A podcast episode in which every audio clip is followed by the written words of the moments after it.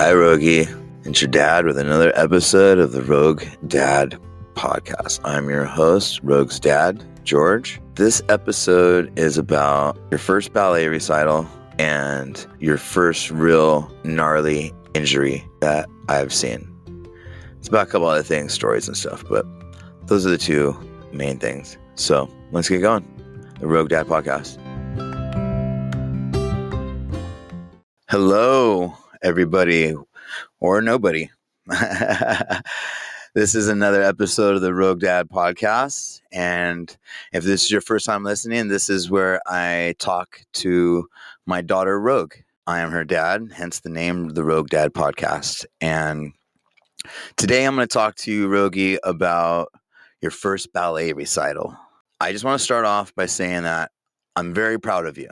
You had to wake up early to go do these practices. It was at nine in the morning, and which meant we had to get up at like eight. And for a five year old kid, that's early, man. To be honest, for a lot of people, that's early. So I'm proud of you for sticking to it. You saw it through to the end, you didn't quit, and I appreciate that. I appreciate the effort you put into this and just going. So I'm proud of you, and you did a good job. There's another thing that I don't know if you remember, you probably won't, but that's another reason for this podcast is I want to tell you stories so that you can always come back to them and listen to them and hear some of my stories too. And one of the stories I want you to know is during the goodbye and the end of the recital, all the kids came out and they did their bows and their thank yous and their waves. And then all the teachers showed up and they made a line along the front of the stage and they all took their bows and the kids brought out flowers and everything. And you were in the group behind them. All the kids started walking off the stage. You went forward instead of exit stage right or whatever. You try to walk. I, I mean, if this teacher would, wouldn't have stopped you, you would have walked off the front of the stage and just like when we asked you what you were doing afterwards, you said, I, if I remember correctly, you said I was looking for mommy and daddy. So you would have just walked off the end of that stage out into the audience until you found us, which was hilarious. But it got a great response from the audience, and it was a big laugh. And you know, it's just another one of those cute rogie moments. I think you were crying a little bit, like you probably it is. It, I can see how it can be a little overwhelming up there, man. You know, you were without us for a long time, two hours you know, this recital was we didn't get to see you during the intermission, so it wasn't like it was an hour, then you saw us, and an hour. Like you, this might have been even the longest. You know, well, that's not true. You go to the gym for a couple hours, but yeah, it was just it was a long time. I, I bet you wanted to get out of there. You had you were only in one dance, and then a dance at the end as well. Uh, you know, a lot of these kids were in all the dances uh, which was just, man, I don't see how they were doing it. Especially some of them were chubby. I, I, I was surprised, to be honest, that they were out there the whole time. and that was another weird thing. I remember when I was a kid, man, the kids who took dance were like super ripped. They were all buff little kids. And there was a lot of little chubby kids there at this one, which, you know, cool, right on. I, I, I hear you. I just, I don't see how you can do dance and be chubby. That seems like counterintuitive. But anyway, uh, another thing that happened during this recital is that after one of the dances, the hip hop teacher came out and gave a little speech about how to or what they were going to be doing and in the future and how they teach the kids and all uh, thank yous and all that and what was coming in the future and he also had a trivia question, and the question was, "Who did the guitar solo for a certain Janet Jackson song?" I, I don't remember the song. So he said, "You can use your phones." So I jump on ChatGPT and ask the question he asked, get my answer, and he's, you know, no one's really saying anything. And so he says, Come on up here. Whoever gets it, come on up here. So I start walking through the row, you know, excuse me, excuse me, pardon me, excuse me to get to the edge. And I'm about, we're about halfway up the aisle in the crowd, in the audience, and a little over half. between the first row and the last row. And I get to the end of the aisle and I notice there's another lady who is coming out to the aisle to go up to the stage to tell her answer also. So I start booking it past her. Now, I don't know if I've told anybody this since I've told the story, but the slant on the aisle going towards the stage was pretty steep. So I built up quite a bit of speed on my way to the stage. Uh, and my original plan was I was just going to box jump up onto the stage. I figured I could do it, but the closer I got, it was just too high. I would I would have racked my shins on it or ate shit. There would have been no way I would have made that going at that speed. Uh, so I just last minute, I just dive head first like Superman and slide on my belly onto the stage and then pop up and everyone just loses it, man. The the guy, the teacher, he just starts busting up. Everyone's clapping. Like it was a pretty funny thing. And I kind of just didn't know what else to do, man. So, but the funny thing is, so he has this shirt, and you, you know, you might still have it by the time you listen to this. You might not. I don't know, but he has a shirt that he's going to give away for this trivia answer, and I ended up getting my answer was wrong. He said it was like somebody from the band America or something. I don't know how it was wrong, ChatGPT, but it was pretty funny. And it's one of those stories that you might hear later on. And I just wanted you to hear what happened and, you know, from the horse's mouth. And it was part of your ballet, first ballet recital. I'm proud of you, sweetie. And, you know, good job. So, second topic I want to tell you about is you cut your hand. So I'll just set the scene we were at the shop and you had asked me, Hey, can I go get some ice cream from the RV? I was like, Yeah, sure.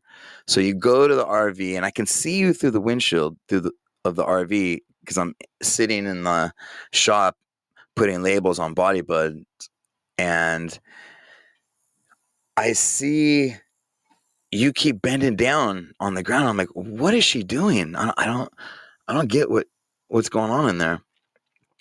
Well, you, I start walking over towards you, and you come out and you have a bowl with your ice cream container and the ice cream scoop in one hand and then your other hand is just dripping with blood.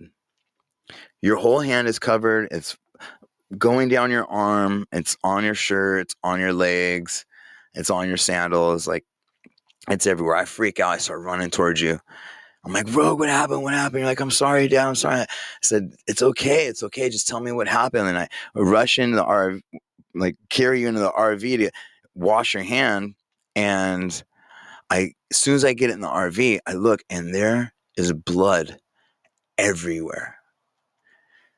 It is on the cabinets, it's on the freezer, it's on the drawers, it's on the sink, it's on the floor, it's everywhere, Rogue. I couldn't believe how much blood was in. I instantly freak out even more and start putting your hand on the water because I'm thinking to myself, there's so much blood in this RV and on your hand. You had to cut off the tip of your finger, but I'm or stab yourself super good or something. And I'm looking, I can't find this huge wound that I'm expecting to see. And I finally see the cut and it's just a little bit on the tip of your finger. Like, I can't believe this little cut. I mean, it was a good cut, but for the amount of blood that I saw, and I'm talking, I could see exactly where you went because there was a trail of blood. There was a handprint or two on the cupboard where you had to get your bowl. There was a handprint on the freezer where you had to get your ice cream. There was a handprint on the drawer where you had to get your ice cream scoop. There was blood all over the floor. I'm talking big droplets, dark droplets. Finally, you tell me I reached in the drawer for the ice cream scoop and my thumb hit the knife and you cut your your finger. So it was a total accident and it wasn't anything, you know, that anybody else wouldn't do, you know. It was just one of those things, right? You know, I just got bit but the fact that you were bleeding so bad and kept getting your bowl and kept getting the ice cream and your spoon and then trying to wipe it up. Like it must have been the first thing that happened because there was blood everywhere. It wasn't like you got your ice cream, got the bowl, and then cut your hand. You got the ice cream scoop first. And it just did not deter you from getting all your stuff. I couldn't believe the amount of blood that was on everywhere did not make you go, Oh, I got to go get my dad right now. You just kept going along, man. I don't know if that's a good thing or uh, let's hopefully we can turn it into a good thing and not a bad thing, you know, because I, am there was so much blood. I'm just like surprised he didn't faint, man. I mean, I know that sounds dramatic. I don't know how much blood it takes someone to lose to faint, but my goodness, man, it was everywhere. And when I was wiping it up, I was like, Rogue, there's so much blood, sweetie. Why didn't you come get me immediately? She just said, Yeah, it was coming out fast. so I'm proud of you for just being a tough fucking kid, man. You're a little savage. But uh so it got me thinking of the time I severed my tendon on my pinky. And there's a couple stories in the story, and I started thinking about these things, and I just thought by the time you get old enough to appreciate them or really grasp them, I don't know if I'm not going to be senile or forget some of the parts of the story. Some of these things that I tell you have been so old that I don't know if I'm telling the story of the experience or if I'm saying off memory from the last time I told the story. You know, we, the older we get, the harder it is to keep these memories. And it's almost like me telling you these stories is kind of helping me keep them fresh. So I go and see Ninja Turtles your cut reminded me of one of these stories, and I'm gonna tell it to you now. And it's kind of a long-winded story, but I think it'll be all right. So, Teenage Mutant Ninja Turtles comes out, and I was a huge fan, massive fan. Leonardo was my guy. I love the swords, and my me and my buddy Chris Carrillo went to the Buena Park Mall to watch Teenage Mutant Ninja Turtles. Now, just to put things in perspective, I actually had the first issue of the Teenage Mutant Ninja Turtles comic book at one time. I, I owned it. I, I mean, funny side thing, I also owned the first Transformers book. That one wasn't in as good condition. Someone just gave me that one because honestly, we didn't know what we had at the time. Man, if I had those now. So I was a huge fan. I used to draw them all the time.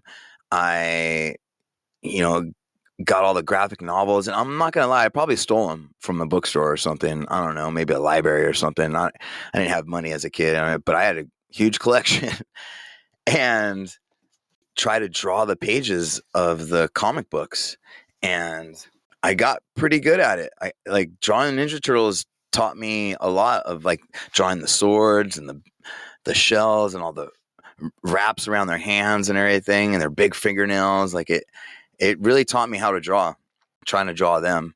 And the cool thing is, my buddy Chris was just, he was all about it too.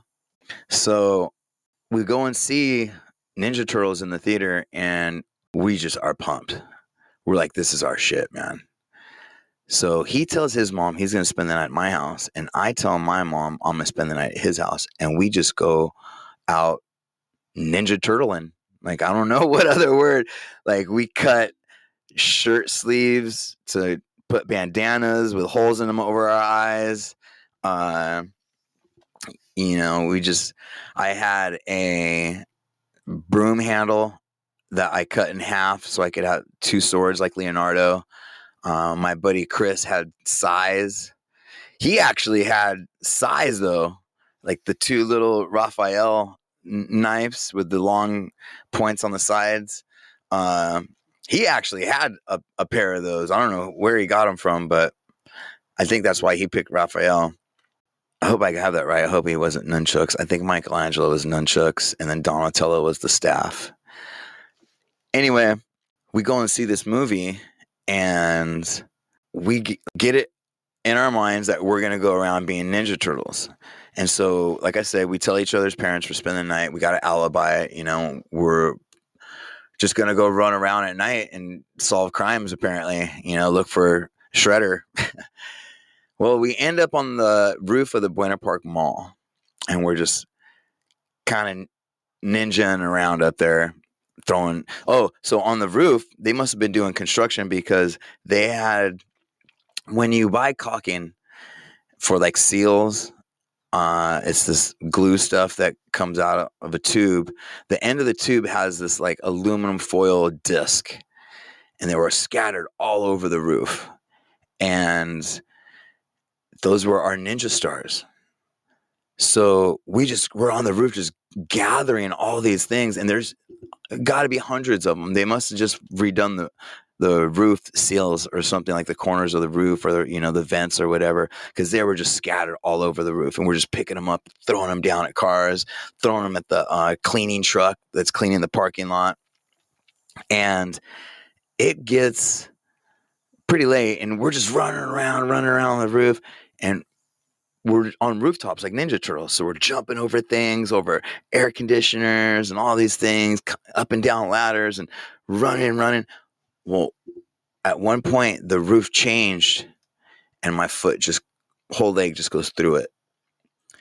And it changed to this thin fiberglass, wavy roof that was like just over a patio. And I literally had to like grab behind me and Chris, I'm sliding down and Chris grabs me. And my legs just getting chewed up from this fucking roof, just grabbing me. And it's all jagged. And he pulls me back. And dude, he literally saved my life. We looked down there and there was a bunch of lumber down there, just pallets of uh, binded up lumber so just pointing straight up, like these, all these two by fours, all these stakes. There was like these square stakes with the point end up, a whole pallet of them, like right under where I would have fallen. He literally saved my life. Probably, I would have, at the very least, my legs and like stuff. I would have got stuck with something, or man, it it would have been bad. So we go back. I'm off the roof then, man. Like I'm scared. And I think we went to his house uh, after that because we were both pretty freaked out. So fast forward probably a couple days, we're still in our turtle phase, and I start making a sheath for my sword swords out of a lotion jar. Don't ask me how, but I found out that the diameter of the broomstick was perfect to slide into where the pump of a lotion bottle goes. So I unscrewed the pump and it, man, it just slid in perfect. I cut it so that it was a sheath and I was going to put my belt through it. Like I made two little slits and I'm cutting the end of it off. So I just keep that one part and I'm holding it in my hand on the table. So it's the table, my hand, and then the lotion bottle. And I'm coming down with the knife to cut the end of it off. And once I broke through the plastic, it just went right through that lotion bottle, right into my pinky, and a little bit into my other finger. I don't know what it's called. Oh, ring finger. And I knew it was bad. I knew I had just done some serious damage. I closed my hand real quick. Uncle Eric was there. My brother was there. And it was just us. We're in the house alone. I would have never done some shit like this if uh, my mom or Pete were there. And so I'm like 12 or 13. I close my hand and then I'm like squeezing it tight with my other hand. Got, I got a fist and then my hand over my, fist, and it's on my left hand pinky. It's not really bleeding yet, but your uncle Eric, like I called him in there and I told him, eh, like he turned on the water and he looked, and when I opened my hand, blood started squirting out every time my heart would pump. Every time my heart beat, blood squirt. Now I'm at the kitchen window, I'm at the sink, and there's a window right above the kitchen sink, and it hit that. So I'm standing on the other end of the sink, and it's just hitting the window and I'm out. I pass out. There's no, I just, no ifs, ands, or buts. I'm just out. And I wake up and my hand is wrapped in a towel and it's just blood soaked so, so much. But my hand is up in the window. They, your uncle Eric went over to the neighbors and got the babysitter who used to watch us every now and then. And she closed my hand in the window, like rolled the window up to keep my hand up in it. And dude, she that was probably the smartest thing she could have ever fucking done. Put my hand above my head and like put pressure on it with the window. That that was so smart, man. Cause I was passed out. And I woke up in the car and then think I passed out again because I don't ever remember getting to the hospital, but I remember waking up in the hospital. P and my mom were there, and man, it was gnarly.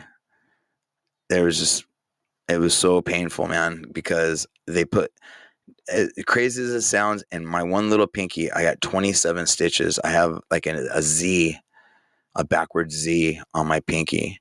And I ended up taking the stitches out myself. Uh, they had this like contraption where I had two pieces of thread going through the tip of my pinky down to my forearm attached to rubber band so I could exercise my tendon uh, two or three times a day. But it got pretty gnarly, man. Like I couldn't move it. I still can't uh, close it all the way. But man, it, it was a it was a trip having that happen. Uh, and I totally thought about it when you cut yourself. Like, I wonder if you're going to remember that when you get older. And like I do mine. Like, are you going to remember mopping up your blood off the ground? Or, you know, I just got to get this ice cream. But either way, I'm proud of the way you handled it. And I hope that it kind of prepares you next time you cut yourself. Like you've you bled a, a, crazy amount. Like now you've done it. You've bled. I because I you have scraped knees or anything. I don't think you've cut yourself. I think that's the first time. I hope that it calms you or at least makes you realize that shit, I've been here before. Which, you know, that's all we kind of want is for our past experiences to help us with future experiences. I'm proud of you with your ballet, and I love you, Rogie, and stay rogue.